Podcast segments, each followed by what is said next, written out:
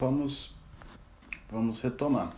Então eu estava no capítulo 4, no capítulo 4 de Números, no terceiro grupo ali de os auxiliares dos sacerdotes, do grupo levita, que ajudava no, no tabernáculo, os meraritas, que eles cuidavam das armações e de todas as estruturas do, do tabernáculo. Lembra aquelas vergas de madeira que a gente viu quando a gente leu Êxodo lá em Levítico?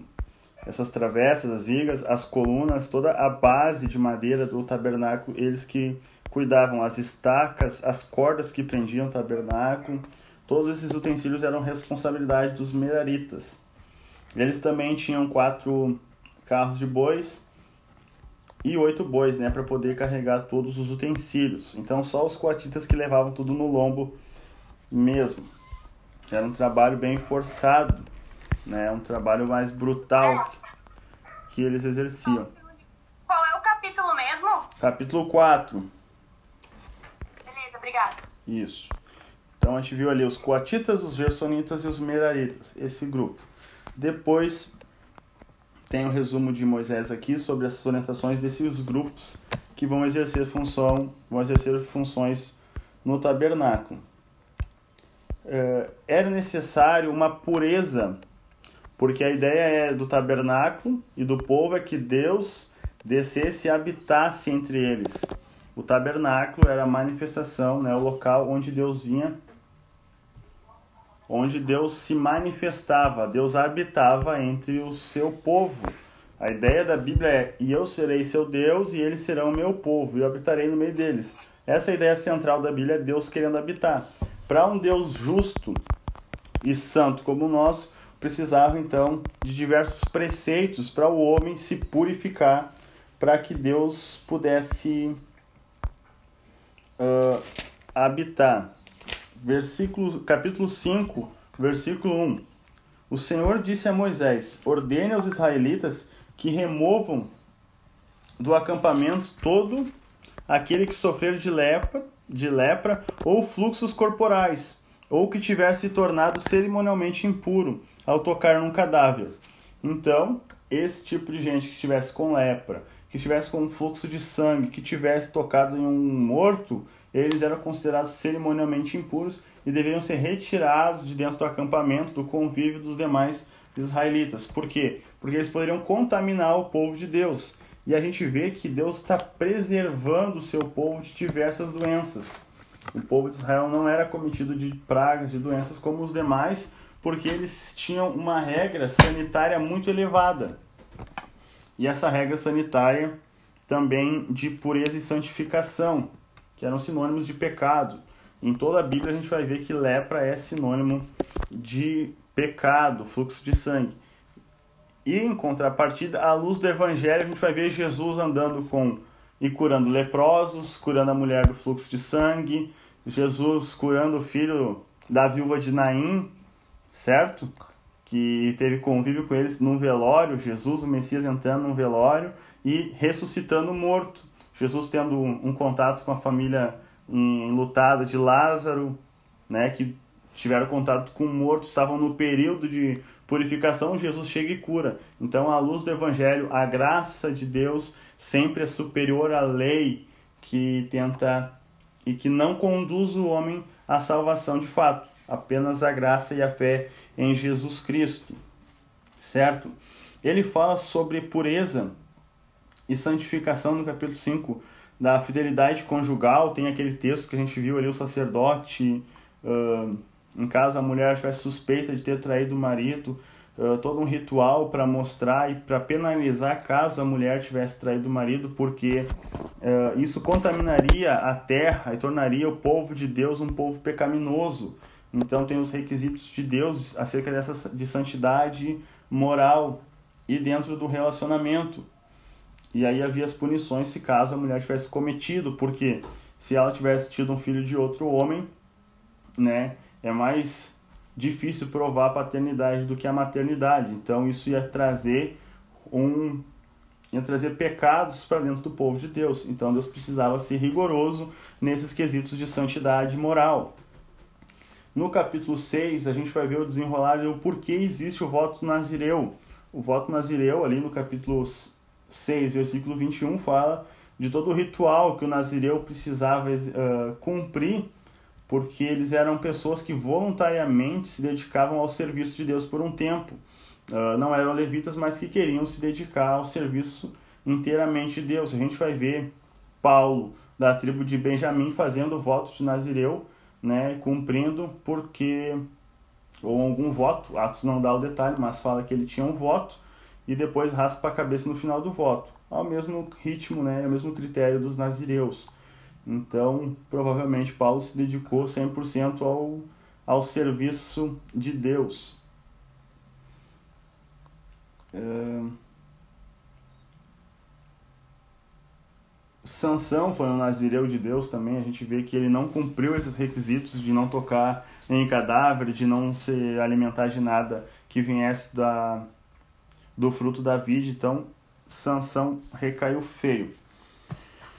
Do capítulo 7 em diante são orientações de Israel em relação né, ao tabernáculo. A gente vê as ofertas novamente para a consagração.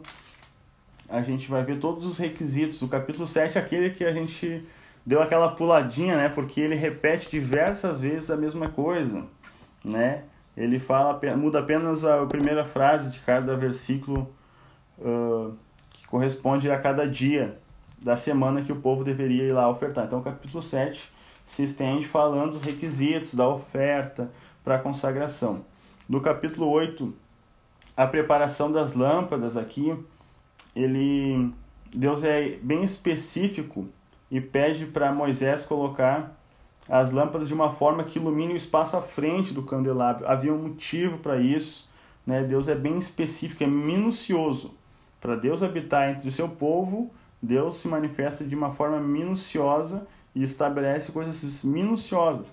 Pra, por quê? Porque ele tem autoridade, ele que é o Criador. Né? Isso já tem que estar, tá, estava na mente do, do judeu, do hebreu dessa época. Deus é que é superior, Deus é poderoso e eu sou sua criatura e devo obediência. Certo? A gente vai ver a consagração dos levitas, a segunda Páscoa, porque aqui é o segundo ano após a saída do do Egito. A gente vai ver aqui, ó, no capítulo 9, no primeiro mês do segundo ano, desde a saída de Israel no Egito, o Senhor falou com Moisés no deserto do Sinai e disse: Instrua os israelitas a celebrarem a Páscoa no tempo determinado. Ao entardecer, né, na viração do dia das quatro horas em diante ali, para o judeu, ele deveria celebrar a Páscoa. A gente vai ver lá. A gente vai ver lá em no Êxodo, quando ele sai, se eu não me engano, no Êxodo 12, né, a primeira Páscoa, Deus fala para eles o dia certo. E eu estava ouvindo sobre isso uh, o dia da Páscoa e da saída do êxodo era um dia de lua cheia, se o povo ia sair à noite, nada mais justo, né, nada mais providencial de Deus de colocá-los para sair num dia de lua cheia, num dia que fosse claro, porque eles iriam sair à noite. Então aqui já estamos no segundo ano da jornada, a Páscoa, né, para relembrar e de forma uh, didática para os seus filhos aprenderem sobre o que Deus fez e operou maravilhosamente entre o seu povo.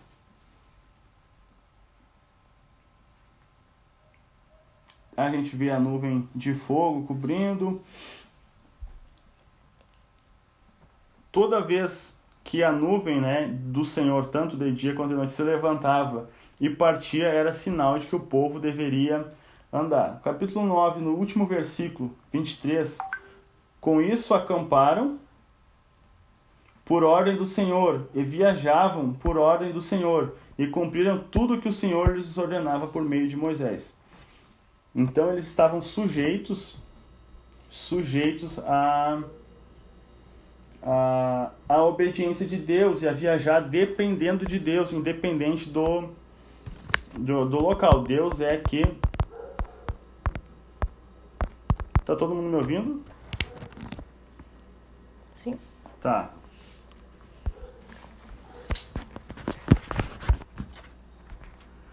Uh, no capítulo 10, ainda sobre as orientações de Israel em relação ao tabernáculo, Deus manda eles confeccionarem duas trombetas de prata, né, para sinalizar quando o povo deveria e a ordem das tribos de se locomover, certo?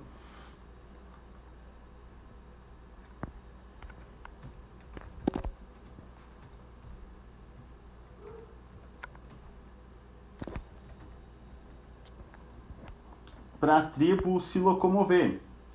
Então, conforme o som e o toque da trombeta, o povo iniciava, né, rompia em marcha para se deslocar. Imagina, 2 milhões de, de pessoas precisavam ser organizados. E quem serviu o quartel, o pastor Josué, tá aí, seja bem-vindo.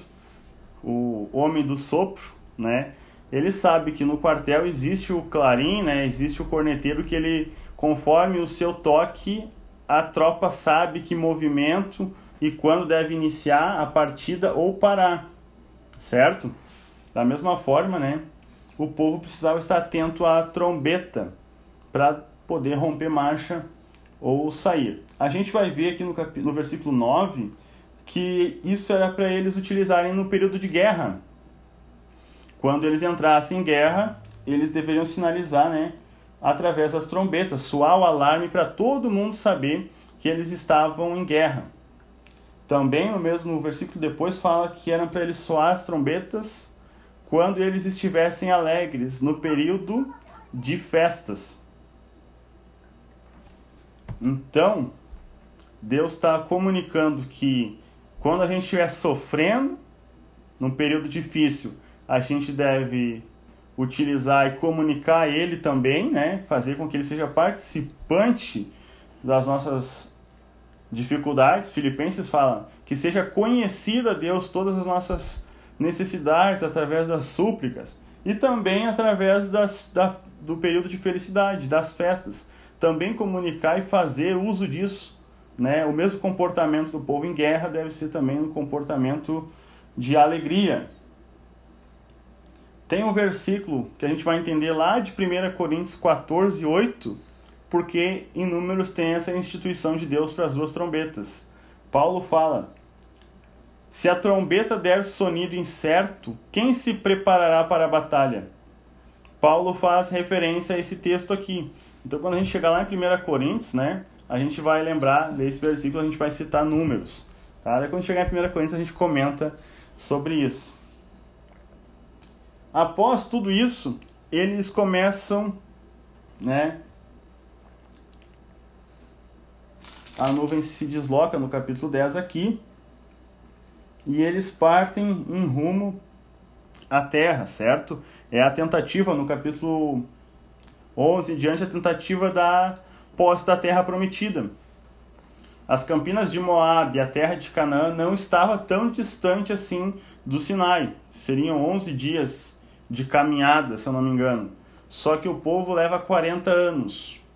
40 anos o povo de Deus Todo-Poderoso leva para fazer um percurso que era de 11 dias, por causa da murmuração e da rebeldia do povo de Deus. Deus é fiel para cumprir a promessa, porém o seu povo desobedece e o povo começa a murmurar. Lembra aqui no capítulo do 11 em diante aqui, eles chegam, olha só, o povo que não tinha nada, que estava no deserto, que era oprimido pelo Egito, e agora ele começa a dizer assim: ó, agora perdemos o apetite. Não vemos outra coisa além desse maná. Capítulo 11, versículo 6. Olha expressão, em vez do povo ser grato a Deus, o povo é ingrato e começa a murmurar por causa da provisão de Deus. Isso é um fator do povo ter deixado de adentrar a terra prometida.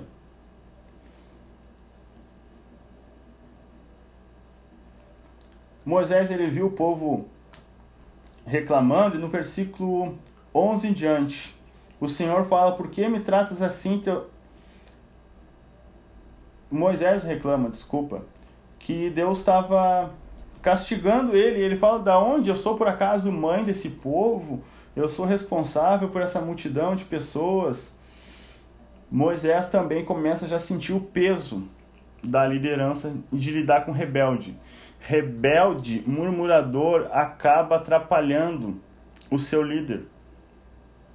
Sabe? Seja grato, seja contente, não murmure. Paulo vai falar em Filipenses 2, 14: façam todas as coisas sem contenda e nem murmurações, para que sejam sinceros filhos de Deus, inculpáveis no meio de uma geração perversa e corrupta. Paulo está orientando por quê? Porque sabe que o povo tem essa natureza, né? Essa tendência a ser murmurador. É da natureza humana murmurar, mesmo recebendo os benefícios de Deus. Então, Moisés aqui ele recebe, escolhe 70 líderes, né? Para poder ajudar na demanda com o povo. E a ideia é que eles deveriam entrar na terra. Só que como eles reclamam, Deus, ó, seguinte, cansei desse povo aqui, ninguém, como diria o capitão Nascimento, não vai subir ninguém. Ninguém, tirando uh, Josué e Caleb, vão entrar na terra. Deus começa a se irritar com esse povo, porque eles começam a reclamar. E eles pedem para Deus, olha, tô cansado de maná, eu quero comer carne, eu quero carne. Só que no deserto se tivesse presa para eles caçar, deveria, deveria ter também predador para caçar eles. Então, Deus não lhe dá, não dá carne, não de, deixa eles caçarem desse jeito. Mas Deus providencia as codornas. E Deus ainda chega, deixa eu achar o versículo aqui, são muita coisa aqui. Versículo 20, 11 e 20. Vocês comerão carne por um mês inteiro, até lhes sair pelo nariz e vocês enjoarão dela, pois rejeitaram o Senhor que está aqui entre vocês e reclamaram contra ele, dizendo: Por que nós saímos do Egito? O povo que lamentou a saída do Egito, Deus falou que ó, vocês vão se encher de carne. E é o que acontece. Lá no versículo 33. Mas enquanto ainda se empanturravam com a boca cheia de carne, a ira do Senhor se acendeu contra o povo e os feriu com uma praga terrível. Deus começa a matar os murmuradores através de uma praga. Certo? E é o que acontece nesse capítulo 11. No capítulo 12, ele é o mais famoso, né, um dos bastante lido também de números, que é quando Miriam e Arão criticam Moisés né? O texto fala que porque ele havia se casado com uma mulher cuxita, mas não era por causa da nacionalidade da mulher, e sim porque eles estavam com inveja, com ciúmes de Moisés. E Moisés representava a autoridade de Deus. A forma que Deus falava com Moisés não falava com mais ninguém. Né? Era único, exclusivo a forma que Deus falava. Quando vai passar o bastão para Josué é diferente. A gente vai ver mais à frente que é diferente o jeito de Deus falar com Moisés. Por consequência da desobediência e ciúme da autoridade de Moisés, Miriam, a sua irmã, acaba sendo acometida de lepra e tem que ficar fora do acampamento. Moisés ora por ela, né, intercede a Deus para que ela não morra desse jeito leprosa e que lhe seja restaurada a saúde. Ela é restaurada a saúde Porém, Miriam nunca mais exerce influência e liderança no povo de Israel. A gente não vai ver mais Miriam sendo citada da mesma forma. Com isso, essas murmurações todas do povo e, a e prestes a tomar a posse da terra, porque era próxima, Moisés manda então os 12 espias. Agora sim, ele reúne um de cada tribo e manda para espiar, fazer um relatório da terra de Canaã. E eles sobem, levam alguns dias, chegam lá e eles começam a reconhecer a terra, e aqui a terra que Deus nos deu, visualizam a terra e retornam para o povo e dão relatório. Dez deles dão um relatório negativo e apenas dois, né, apenas Josué e Caleb dão um relatório real. Né, nem é um relatório positivo, mas é um relatório real, em que eles falam que realmente a terra produz fruto muito bom, a terra é boa, porém sim, de fato existem homens, né, descendentes de Anak ou Anakim, que vivem nessa região, são homens, uh, em algumas versões vão dizer, vão, vai dizer gigantes, né, Eu nem vou preciso comentar sobre esse assunto, né? A Vitória quase não, não implorou para falar sobre gigantes. Mas depois já vou citar isso aqui. Dez homens conseguem contaminar todo Israel, dizendo que não vale a pena morrer enfrentando os inimigos da terra prometida. E eles conseguem fazer uma multidão se rebelar contra Moisés e contra o próprio Deus. Mas Josué e Caleb são firmes e não permitem, né? E começam a falar de uma forma positiva da terra. Deus se sente desprezado pelo seu povo, porque não estão confiando nele, e Deus resolve destruir o povo. Mas Moisés ele intercede aqui no capítulo 14, dizendo uma coisa que eu acho interessante. Olha só, todas as nações da região estavam reconhecendo Deus. Deus ele vai ampliando, como eu falei, tenho falado, a revelação. Abraão, ele não dá um testemunho de um Deus monoteísta até então. Deus é monoteísta, Abraão é monoteísta, mas apenas para ele. Entendeu? Todas as nações não reconhecem Abraão ainda como um servo de um Deus todo-poderoso, de um único Deus criador. Mas quando Deus opera o milagre de tirar toda a nação de Israel do Egito, todas as nações visualizam um Deus todo-poderoso. O Egito inteiro dá testemunho de que Deus é poderoso. As nações que estão no caminho, Edom, os Amalequitas, os Midianitas, todos veem que Deus é poderoso, porque senão eles não temeriam, não teriam o Balaão para amaldiçoar, eles não proibiriam Israel de passar dentro da terra dele, que é o que a gente está lendo né, nos capítulos de hoje lá, eles têm medo porque Deus é poderoso. Não é porque a nação é grande simplesmente, mas porque Deus é poderoso. Então, essa libertação do Egito faz uh, com que o povo dê testemunho de quem Deus é. E agora imagina se esse Deus poderoso queima todo esse povo, destrói. Que que o povo, os adoradores de outros deuses vão dizer? É isso que Moisés fala com Deus. No versículo, capítulo 14, versículo 13 o que os egípcios pensarão? Eles sabem muito bem do poder que mostrastes ao resgatar o povo. Então os egípcios vão falar para todos que o Deus que fala face a face com o seu povo vai pegar e vai destruir eles. O Senhor não foi capaz de levá-los à terra que jurou. Por isso matou no deserto. Vão dizer que Deus é incapaz. Mas Deus não fez nada de errado. Quem fez algo de errado foi o povo. O povo não deu testemunho de Deus. Isso é uma lição muito importante. Nós devemos dar um bom testemunho como cristão, por quê? Porque o nosso bom testemunho vai glorificar a Deus, vai mostrar que Deus é capaz de não somente nos salvar, mas nos conduzir a uma terra, a nos conduzir de acordo com a sua promessa salvação. Por isso, o bom testemunho cristão. Amém? Então o Senhor, ele e ainda o Moisés fala, né, que tu com teu grande poder, Deus, tu pode perdoar, tu pode perdoar esses que saíram do Egito. Mas Deus fala, tão certo quanto eu vivo e tão certo quanto a terra está cheia da glória do Senhor, nenhuma dessas pessoas entrará na terra. Todas elas viram a minha presença gloriosa e os sinais que realizei no Egito e no deserto. Repetidamente, porém, me puseram à prova, recusando-se a ouvir a minha voz jamais verão a terra que jurei a dar a seus antepassados. Nenhum deles que me trataram com desprezo haverá. Deus é fiel à sua promessa, e a promessa de Deus é que a descendência de Abraão vai entrar na terra. Mas essa geração que repetidamente tentou ele, não vai entrar. Então Deus resolve andar 40 anos com seu povo até matar o último, para poder colocar nova geração dentro de, da terra prometida.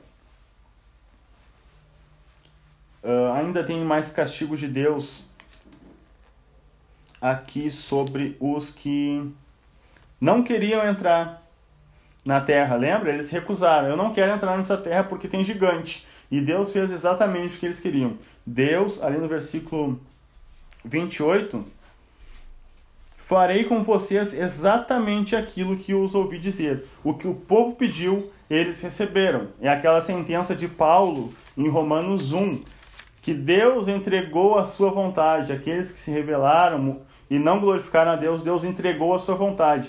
A pior condenação do ser humano é quando Deus vira as costas e entrega a eles para fazer o que quiserem. Então, quando Deus não repreende, não chama mais atenção, é um sinal de alerta, porque Deus não tem mais interesse. Então, quando Deus está repreendendo, está castigando, está mostrando, está disciplinando, é sinal de que Deus ama e que Deus tem alguma coisa com a pessoa. Mas quando Deus abre mão e diz assim, ó, faz o que tu quer, isso é um sinal de alerta e de perigo, porque Deus está abrindo mão e não tem mais interesse. Então Deus é fiel pra, para conduzir a nova geração. Ainda no capítulo 5 há uma retomada e Deus dá mais instruções sobre o que já havia falado, que é o que a tia Marli aqui comentou, que parece que já lemos de novo, né? Porque ele recapitula novamente, né? Porque muita gente está morrendo, muita gente está nascendo, então há uma recapitulação do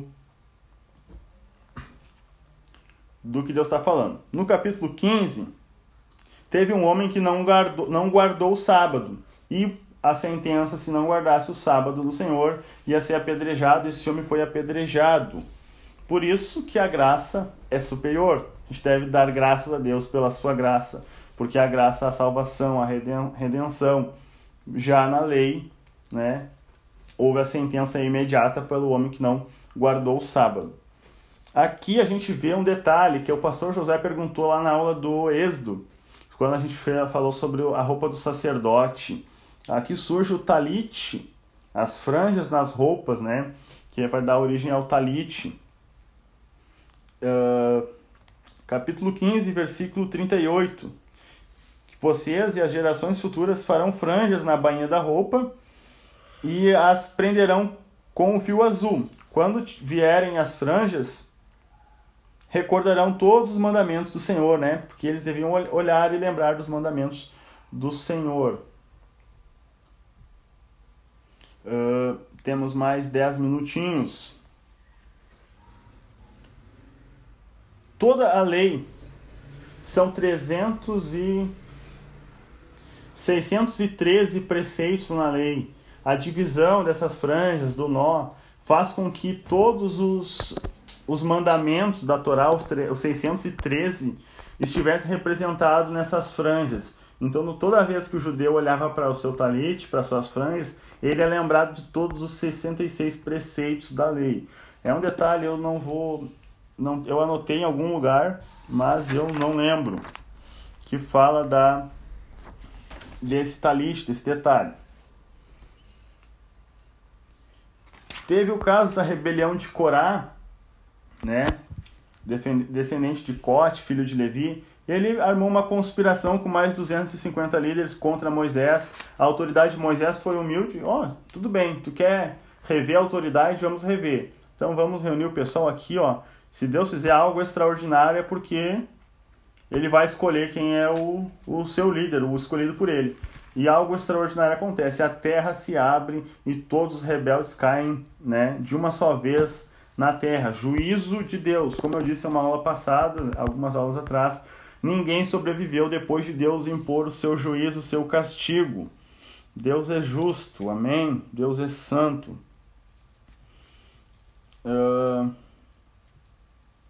uh, outra vez, esse povo rebelde tenta novamente questionar a autoridade de Arão e tem ali então a vara de Arão floresce diante de toda a comunidade para eles definitivamente concordarem que Arão e Moisés eram os homens de Deus na liderança mais uh, deveres que são recapitulados dos levitas e dos sacerdotes. Uh, tem todos os a recapitulação sobre as ofertas e no final o último versículo do capítulo 18, que é o importante, que é a aplicação para nós também hoje. Tomem cuidado para não tratar as ofertas sagradas dos israelitas como se fossem algo qualquer. Se o fizerem, morrerão. Palavra de Deus. Na época do profeta Samuel, tem Ofni e Finéias, os filhos do sacerdote ali. Eles tratam a oferta como algo com comum. A recompensa deles é a morte. Deus é fiel à sua palavra. Aqui outra recapitulação da água da purificação que os sacerdotes, né, eles deveriam fazer uh, para limpar coisas que estavam cerimonialmente impuras, né? aquilo que fosse de metal, que não passasse, que não fosse uh, derretido pelo fogo, deveriam então botar no fogo para limpar aquilo que fosse deteriorado com fogo iriam, ia ser lavado com água e assim por diante, se livrar de toda a contaminação. Aqui a, a desobediência, no capítulo 20, a rebeldia de Moisés. Moisés cansado, sobrecarregado com o povo rebelde, e isso vai desgastando a liderança como um todo, mas não é justificativa para pecar. Deus fala para ele tocar na rocha, né?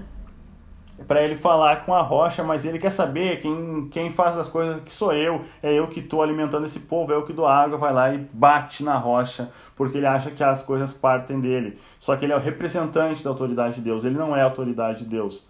E Deus falou para ele falar com a rocha, e a rocha daria água. Ele resolve agir e bate na rocha porque ele está há muito tempo na liderança, alguns anos se passar, ele acha que ele já sabe o suficiente de como Deus age. E nunca vai funcionar nesse formato. Porque Moisés, então, ele bateu na rocha, ele acabou não entrando na terra prometida, porque ele desobedeceu na frente de todo o povo de Deus, fez com que Deus fosse alguém normal e não santificou o nome do Senhor. E ele mesmo não confiou em Deus. Imagina o mau exemplo que ele deu para todo o povo a gente vai ver que o povo de Edom, né, não deixa o povo de Israel passar, tem todo esse enredo. Os israelitas foram obrigados a desviar e assim foram. Arão morre. A gente tem o um relato de que Deus manda ele subir ao monte junto com seu filho com Moisés, ao monte Or, né, lá sai de Cádiz e vai até lá. Arão morre e passa as roupas, né, passa as roupas para seu filho e depois ele morre. Se junta aos seus antepassados o que vai acontecer com Moisés mais à frente. Eles vencem os cananeus, né? tem um período de vitória que eles lutam e passam, porém, eles falam mal do maná, começam a novamente se levantar contra Deus e eles começam a morrer. E aí, né, Moisés intercede pelo povo pedindo uma provisão, e Deus dá a provisão que é a serpente de bronze, né? para eles, para todos aqueles que olharem para essa serpente voltassem a viver essa salvação e a, o retorno à vida Deus estava pela fé, confiando nesse símbolo que lá na frente em João 3 para Nicodemos Jesus vai dizer que é necessário que o Filho do Homem seja erguido como a serpente do deserto, algo que aponta para a cruz de Cristo. Certo? Para alguns, né, é um símbolo pagão, porém foi o jeito que Deus quis prover salvação para o povo de Israel. Aqui a gente já tem então mais um período ainda de murmuração deles. Eles vão para Moab. Eles têm algumas vitórias, cânticos. Tem um cântico ali no capítulo 21 que eles começam a, a debochar né, de forma de cântico dos povos da região.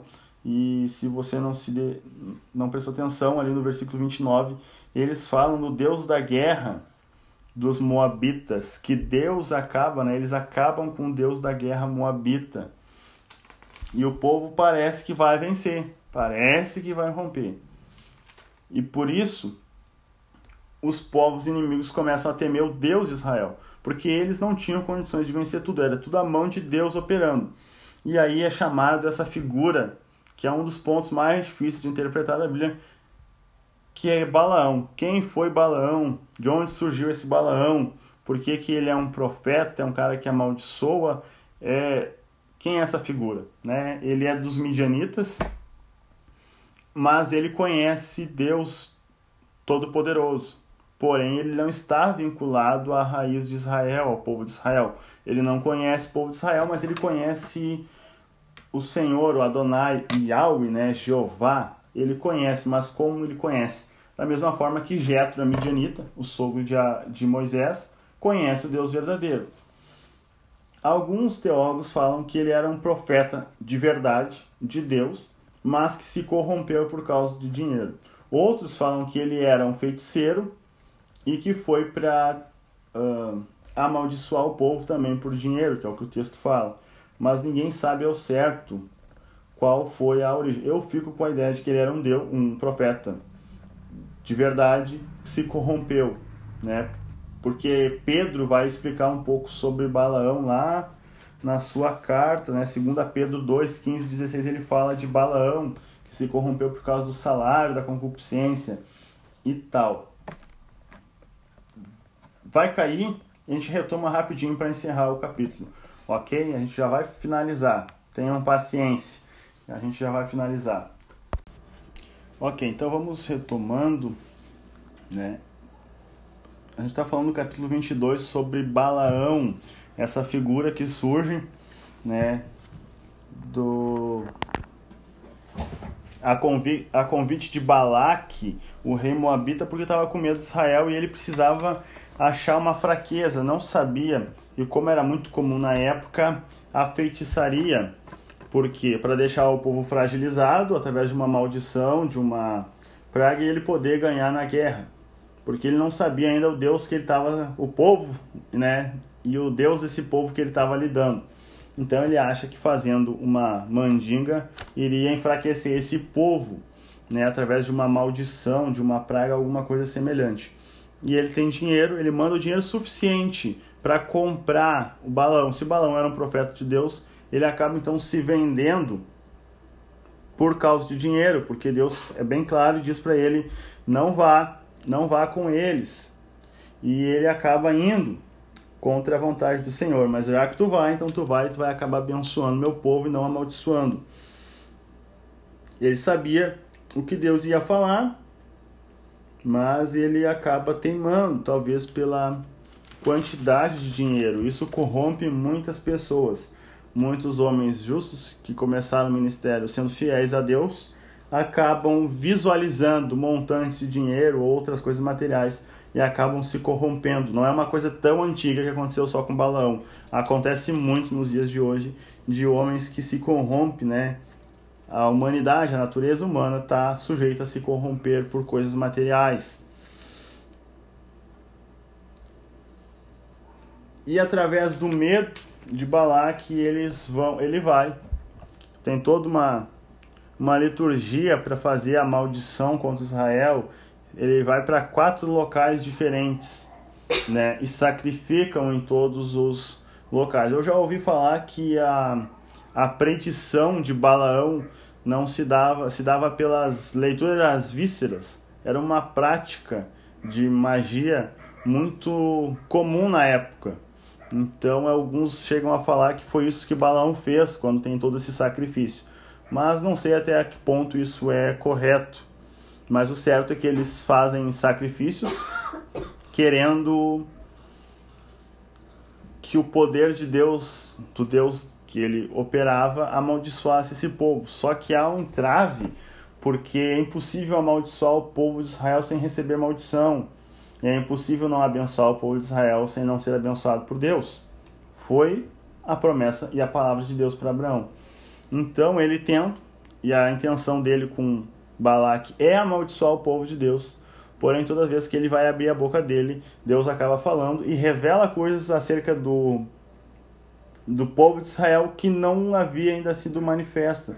Fala da estrela de Jacó, fala de um Messias, de que vai vir alguém. Então, profeta corrupto acaba predizendo um futuro para a nação de Israel. Não há como amaldiçoar o povo de Deus. E ele faz todo, tem quatro mensagens de Balaão e todas se converte em bênção. E ele que foi seduzido pelo valor acaba saindo de mãos vazias porque ele não consegue amaldiçoar o povo de Deus. Esse é o resumo dessa passagem bastante uh, curiosa. Né? Tem até o caso da jumenta que fala, e realmente, literalmente, a jumenta falou. O texto está aqui de uma forma que foi uma uma piada, algo de bom humor de Deus em mostrar o jumenta falando e o profeta não percebendo o tamanho feito. Milagrosamente uma jumenta falou e ele parece tratar isso como comum.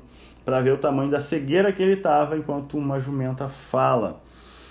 E literalmente ela falou, não foi algo que a gente ah, não falou e tal, como alguns já mencionaram algumas vezes. Não, a jumenta não pode falar porque não sei o que. Não, a jumenta falou. Está no texto bem claro que a jumenta falou.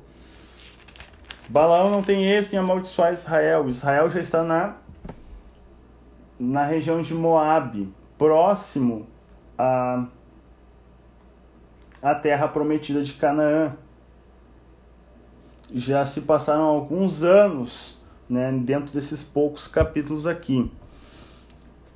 Balaão não consegue amaldiçoar de fora para dentro o povo de Israel. Porém, o povo de Israel, sem vergonha, acaba se corrompendo com os Moabitas. No capítulo 25, quando eles estavam acampados, os israelitas prestaram culto a Baal em Peor, e a ira do Senhor se acendeu contra o povo eles se deitaram com mulheres moabitas, sacrificaram, né? Elas convidaram eles para sacrificar o culto pagão que envolvia orgias. Eles se corromperam. Isso trouxe uma maldição. A ira do Senhor se acendeu contra Israel e começou a matar. Naquele período morreu 24 pessoas, até que Finéias, o neto de Arão, ele pega uma uma lança e mata um casal, né, um israelita e uma mulher moabita que estavam uh, entrando descaradamente dentro da comunidade de Israel para pecar. Ele acaba matando os dois e faz expiação pelo povo de Israel e cessa a ira de Deus contra o povo. O povo que presenciou, que tem todos os requisitos da lei de Deus, eles fazem isso debaixo, né, dentro do da comunidade de Israel. não tem mais o que se esperar desse Israel, né? O, o povo que está vendo a glória e os manifestar de Deus está pecando descaradamente. E a gente olha isso com o nosso senso de justiça e acha, nossa, que povo triste, que povo miserável, que povo que merece morrer. E a gente é muito diferente desse povo de Israel. Números parece ser um livro chato de ler, mas tem ensinamentos muito importantes. Paulo vai usar lá em 1 Coríntios, o autor de Hebreus citou no capítulo 4, 5, ali, 6, se eu não me engano, números, quando ele fala, lembrem do povo de Israel que desobedeceram, que pecaram, ele cita o livro de números quando fala da desobediência do povo que se tornou duro de coração. É a essa menção né, que o, o autor de Hebreus utiliza do capítulo 26 já estão partindo para a finalização do livro, quando tem o segundo censo. Teve o primeiro, que teve 600 e poucos mil homens aptos para a batalha. Agora tem novamente um censo, né, no capítulo 26, versículo 2. Ele começa novamente, tem toda uma leitura de né, tribo por tribo, quantos cada clã oferecem para pra, disponibilizam para a guerra. Tem o requisito da tribo de Levi, que eles têm uma função diferenciada, né? A tribo de Levi tem uma função diferenciada dos demais.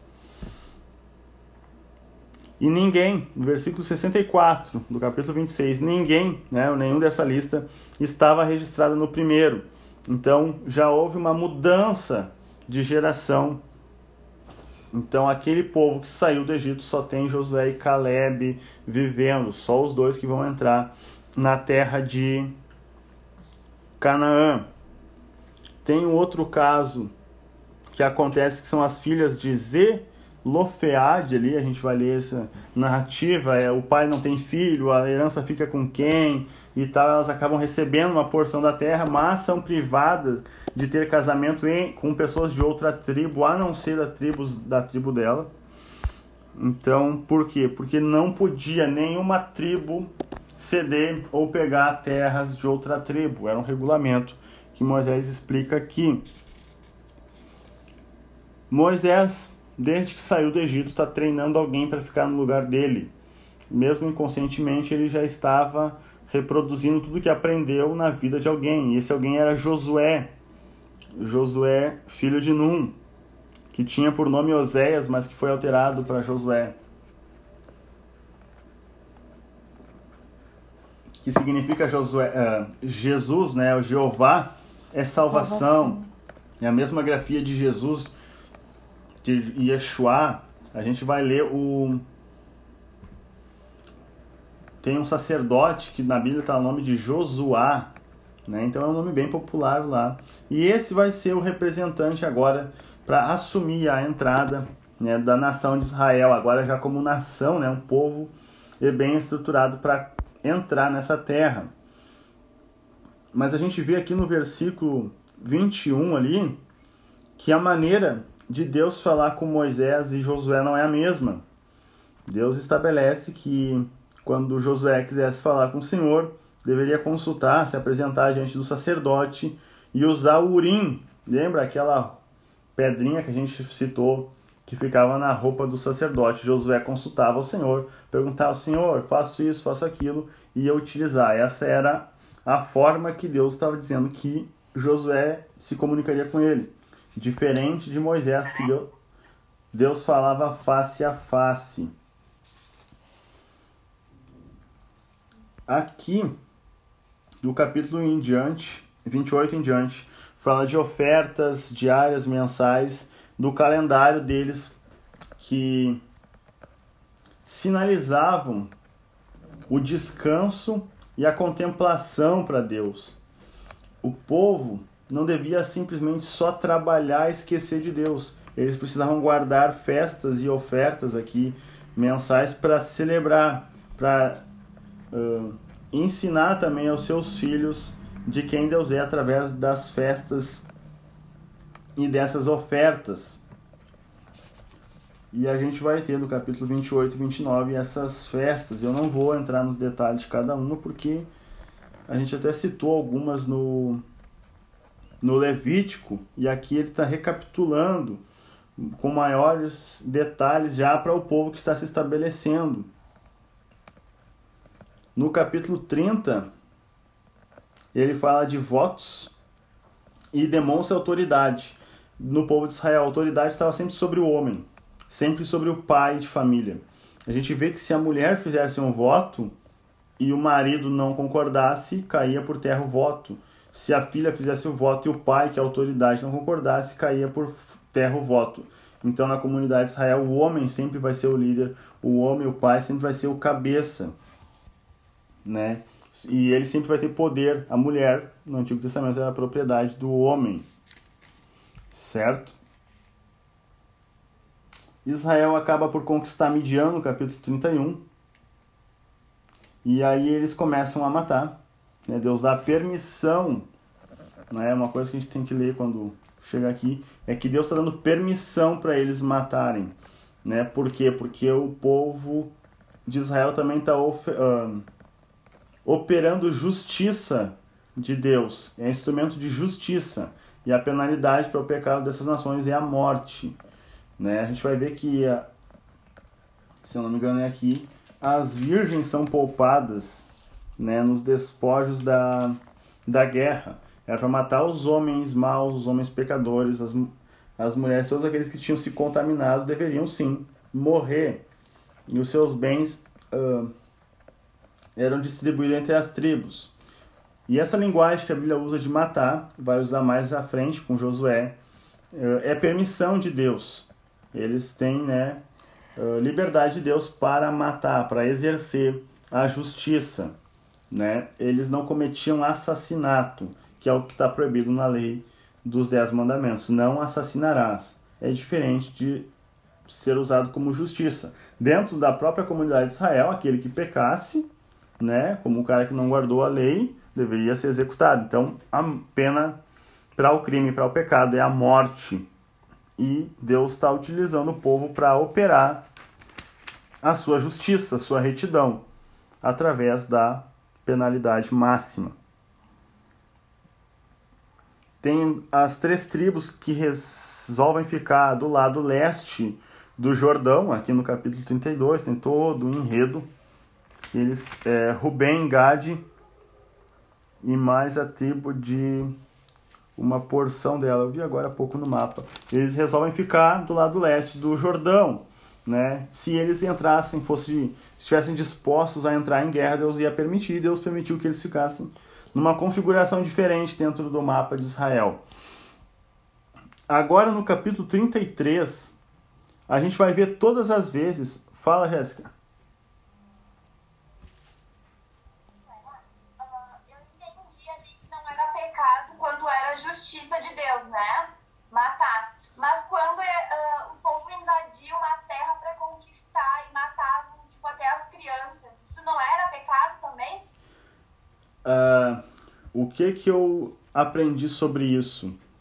As crianças eram poupadas sim, mas essa linguagem ela é usada por diversas civilizações. Eles aumentam que foi erradicado todo o povo. Uh, tem uma nação, não lembro se é os egípcios, eles nos escritos deles falam assim que eles invadiram, né, o povo de Israel e mataram todos os hebreus, não sobrou nenhum. Tá nos escritos deles até hoje. Só que o povo de Israel prevaleceu até hoje. Eles falam no texto deles que mataram mulheres e crianças, acabaram com a nação. Mas a nação existe. A gente vai ver o texto que fala que acabou com a, os amalequitas.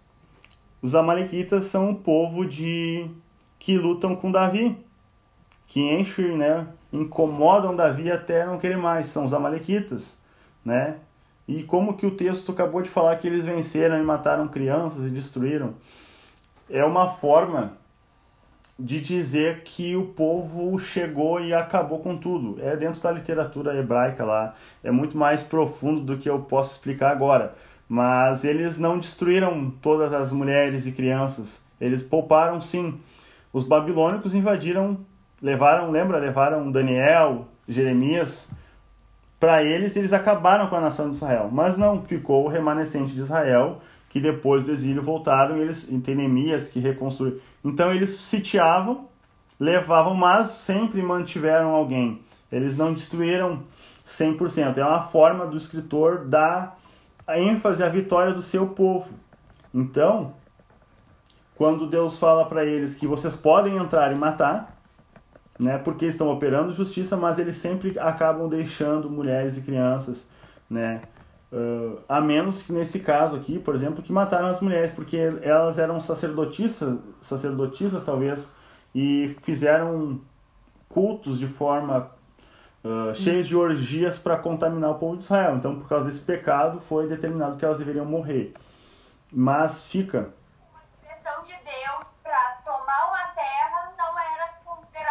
Não, era uh, a justiça de Deus operando né, é muito mais complexo né, do que a gente vai explicar aqui, porque eu também assisti esse tempo uma aula de uma hora e meia sobre esse assunto e não chegou à conclusão, assim, a esgotar todos os pontos sobre isso. Tem muita coisa, mas uh, a ideia é que destruísse sim.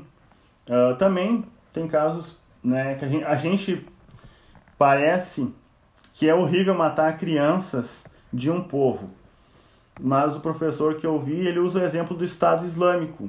Eles treinam crianças de 6 anos em diante para matar.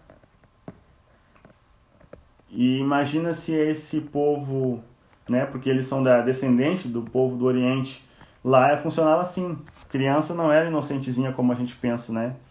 Que estavam brincando com o bichinho. não. Cultural, né? A cultura deles era bem diferente. Então tem um pano de fundo muito maior a questão cultural, que a gente, claro, aqui não vai conseguir detalhar, mas a cultura era muito mais profunda nessa questão. Então eles acabavam sim, uh, em alguns casos, matando todo o povo, destruindo. Em outros, a gente vai ver pelo próprio texto que foi preservado de alguma forma. Então não pense que o povo chegava para matar uh, por pura diversão, era justamente para operar a justiça de Deus sobre esses povos pecaminosos, idólatras, que dentro da cultura a gente vai ver de Josué, que tem bastante caso, de destrói Jericó, Ai, uh, os gibionitas ali, eles vão combater, e tem outros povos.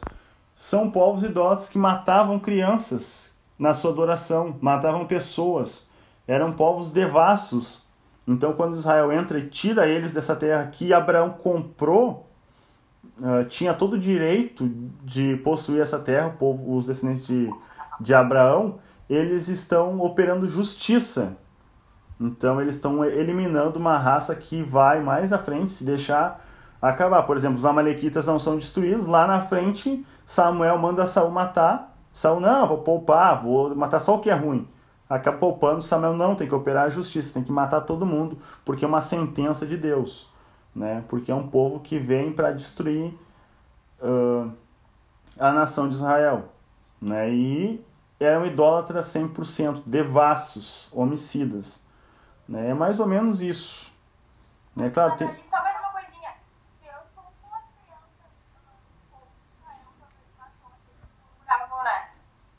Nesse... Eles entraram na Terra Prometida em Josué. Sim, os de 20 anos para baixo Deus poupou. Foi a nova geração que entrou. Né? Deus só mandou matar. Uh, Deus não mandou matar. Só morreu no deserto os de 20 anos para cima. Quando o último dos 20 anos para cima, na época da murmuração, morreu, então o povo estava pronto para entrar na terra prometida. Os de 20 anos para baixo são as crianças, né? Os que a nova geração que não saiu do Egito, mas que nasceu no deserto e tudo mais.